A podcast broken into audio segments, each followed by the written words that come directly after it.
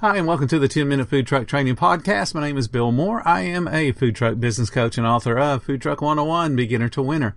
This podcast is all about helping you start and grow your food truck business. All this week, I'm talking to Chef Skyler out of Texas.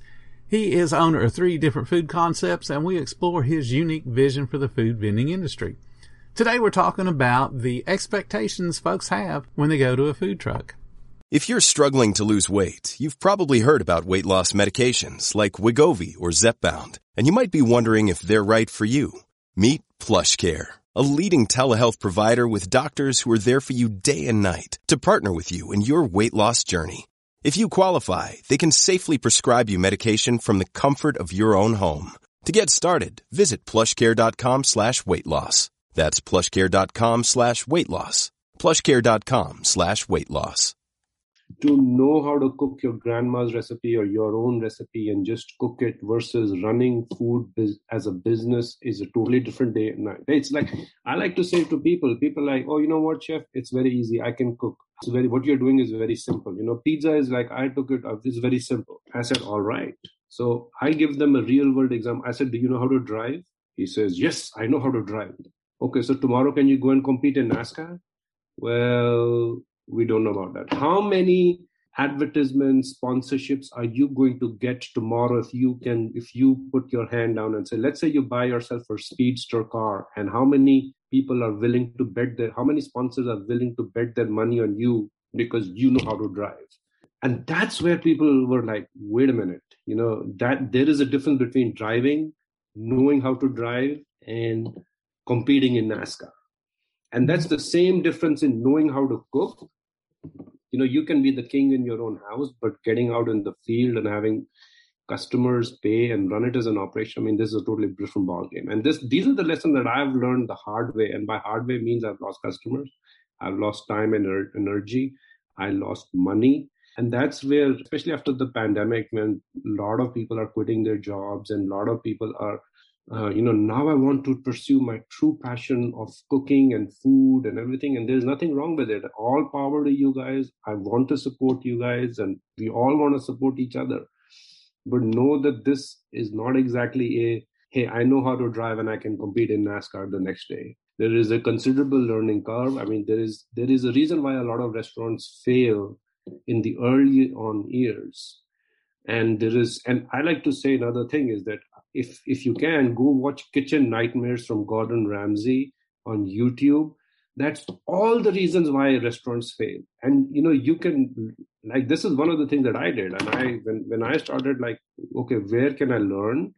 I actually watched kitchen nightmares from gordon ramsay. And it's, it's it's very loud and he's all you know all brash and this and that. But if you really look at it you can consistently see consistently see the problems that chefs and people have and you can learn from those mistakes. You don't have to make the same mistake. You don't have to put your money. You you know if you're taking your money out of your 401k you really want to not make mistakes. The last thing which i do definitely want to say that and i'll be honest is uh, in the initial stages i was cooking from home. I had no idea of food safety. I had no idea of temperatures. I was just cooking and and sending and i think that's one of the most dangerous things you can do I would have my friends' friends. Oh, by the way, we bought the food from you. We have catered. We have a guest who has whose child has a nut allergy. Chef, is there a nut in this? And now I'm like, oh no, I don't have nut. Now, what people have to realize is that you know many people come from different backgrounds and i you know really grew up in india and then of course i had a european influence as well that we live in a very lawsuit litigation society if people fall sick eating your food that's checkmate. So you want to make sure that you are protecting your personal assets and you are that's the reason why you should not be cooking from home and when when when those calls started coming in saying we had nut allergy we had dairy allergy uh, from random people that's when i'm like there's got to be a better way so i actually started looking for you know uh, because if somebody falls sick by the food that i have made cooked at my home they can really come after my home. You know what i'm saying? So i'm like what's going on? What's that? What's how to get it and quite honestly the government the way we have our certifications the food manager certifications you know how they force us not to cook at home and cook in commissary it's designed not only to protect our customers, but it's actually also designed to protect us. You know, I mean, we could think about like so. I went and took my ServSafe Manager. Uh, that's the first thing I did, and man, that taught me so much. You know that uh, you know what are the cooking internal temperatures to chicken? It should be 165. You know, beef has a 145 degree F, or fish is 135 or 25, whatever that is, right? So it is. It taught me a lot about food safety it taught me a lot about how I need to cook in the commercial kitchen to separate my personal from my you know my professional interest. And and and certainly it all started falling into pieces you know like having a ServSafe manager certification. Man it taught me so much of stuff you know and then cooking in commissary. Oh yeah now i have and now cooking in commissary not only requires you to take the certification it also requires you to take a liability insurance you know mm-hmm. 1 million 2 million and all that. Oh wait a minute. That's good. Now i'm no longer having sleepless nights. Now i cannot guarantee that somebody is not going to fall sick based on the food that i have but at least i am doing my part at the very least what the government has mandated. I, I, like to say many people say oh it's the government laws it's too much. It's too much because they it's there for a reason right. You know so i think yeah that's that's uh, you know there's just a lot so that's all those are all the hard learnings. Fortunately till date uh, nobody has fallen sick just as an fyi you know i take extra care um, but then you know uh, that's what it is. I mean there's always that possibility. If you do the business long enough and serve enough people you're going to get blamed. Whether you're the the problem or not you're going to get blamed because we know from uh, the Safe certification that food illness can take a few hours to as much as a couple of days. Yep. That means something you ate two days ago is making you sick, but you're blaming the last meal that you ate. And if they happen to have eaten from my food truck or your food truck, then they're going to blame us, even though we may yeah. not be the problem. You're exactly right. You've got to have the insurance so you can have those restful sleeps at night because it's going to happen. If you serve enough people, it's going to happen. Tell me about the what your thoughts are on the uh, food industry, how it's evolving, and what food trends you think are going to end up happening uh, as we come out of the pandemic. So I think this is just my opinion, to be very honest, because you know everybody in different. You talk to a pizza mm-hmm. guy. Well, I am a pizza guy, so I would say my, I have a different perspective. But if you talk to a um, you know burger person, or if you would talk to a wrap person, or if you talk to a French cuisine person or a Thai cuisine person, um, if you talk to health and wellness, um, you know, basically uh, the way I look at it is that with the pandemic, again, this is just my opinion, uh, we all have a reality check that uh, life is very fickle.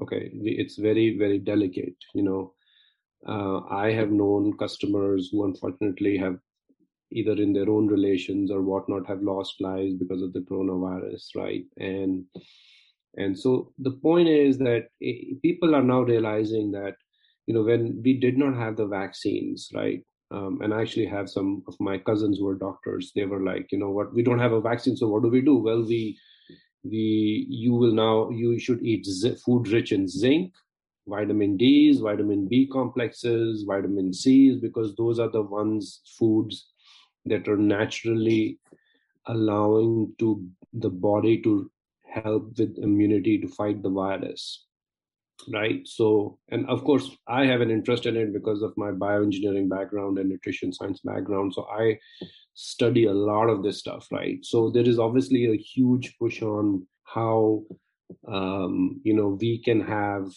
um, you know more health and wellness nutritious foods, you know, and we're already seeing there's like a bazillion different diets. The keto diet, the Atkins diet, the Watcher diet, the paleo diet, the 360 diet, the this diet, the that diet. And honestly, I'm losing track of what new diets, you know, um, the, the DASH diet. So there is a lot of that. But at the same time, you know, food trucks um, I think that there is an increased uh, movement on health and wellness and n- nutrition food. But I think this is again just my opinion, and there are a lot more experienced food truckers. When people go to food truck, they want a unique, exciting food. It's gotta be exciting. You know, I was actually at a conference where I actually gave a talk to dietitians out here I was the only chef who was actually uh, delivering a talk uh, to a group of dietitians, and a lot of these are like leading dietitians from across the country. It was a whole conference. And so the the biggest learning that I got from that and from what other dietitians are saying that regardless of health and wellness,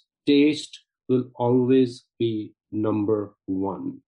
People will always look for exciting, you know, people will always look for new things. And for for food trucks, you know, we don't have brick and mortar, therefore we are viewed as a perception of it's not fixed. Therefore it is changing. And if it's changing means we are more creative and as it should be. So we need to be more creative. We need to evolve. We need to offer different exciting things.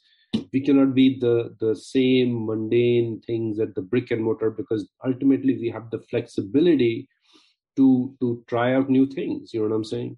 So i think that uh, renewed focus on health and wellness that's good. But i think from a food truck perspective we still people are looking for exciting things. You know people are I, I can tell you right now from my own experience you know nine out of ten customers are always looking for that delicious gourmet dish that i'm making. They just know that mm-hmm. yeah chef scholar is yeah health and wellness. You know he cooks all good food so we know that. That thing never that topic never i've never had a customer come and say can you give me a food which is rich in vitamin d or vitamin d complex or give me that salmon or get me more nuts and seeds because they are rich more in zinc? That's never a conversation. They know that i do it and they have accepted that fact but i almost never get that. It has to be delicious. It has to be gourmet. It has to be creative. You know food truckers is our line of business is we gotta be creative you know? Yeah. so that's those are some of the trends you know uh, I, am seeing personally that you know people and now with quite honestly with pandemic and so many people now wanting to do food trucks you know the other day i was driving from my old house to new house and we just bought a house i actually saw three people towing their brand new food truck trailers. Wow. And it, it was it was not wrapped. Right. They had these propane tanks, chimneys, they had a Ford, this they had these. And I just always I almost wanted to stop them and say, okay, what are you guys going to cook? You know, and I, it, this has just happened to me like three four days back. And and i'm like wow. So people and i'm i'm just hoping that you know there is creativity you know bring your bring out your creative side. And I, I think that with so many more people coming in that you know i think what's going to differentiate is is your soul your creativity your experience you know? Tomorrow chef Schuyler and i talk about food truck owners abilities and those abilities going beyond just cooking good food thank you guys so much for listening to the 10 minute food truck training podcast if you find all the information helpful to your business please consider becoming a monthly supporter of the podcast just hit the support button or follow the link in the description. Every little bit does help keep us going. If you like being around like-minded positive people, join our Facebook group. It's called Food Truck Training. There we have a whole bunch of awesome members at all different levels from brand new beginners to decades old veterans. They've all got your back when it comes to answering questions about the food truck business. And again, thank you for listening. Come back tomorrow because you know I got plenty more to say when it comes to the food truck industry.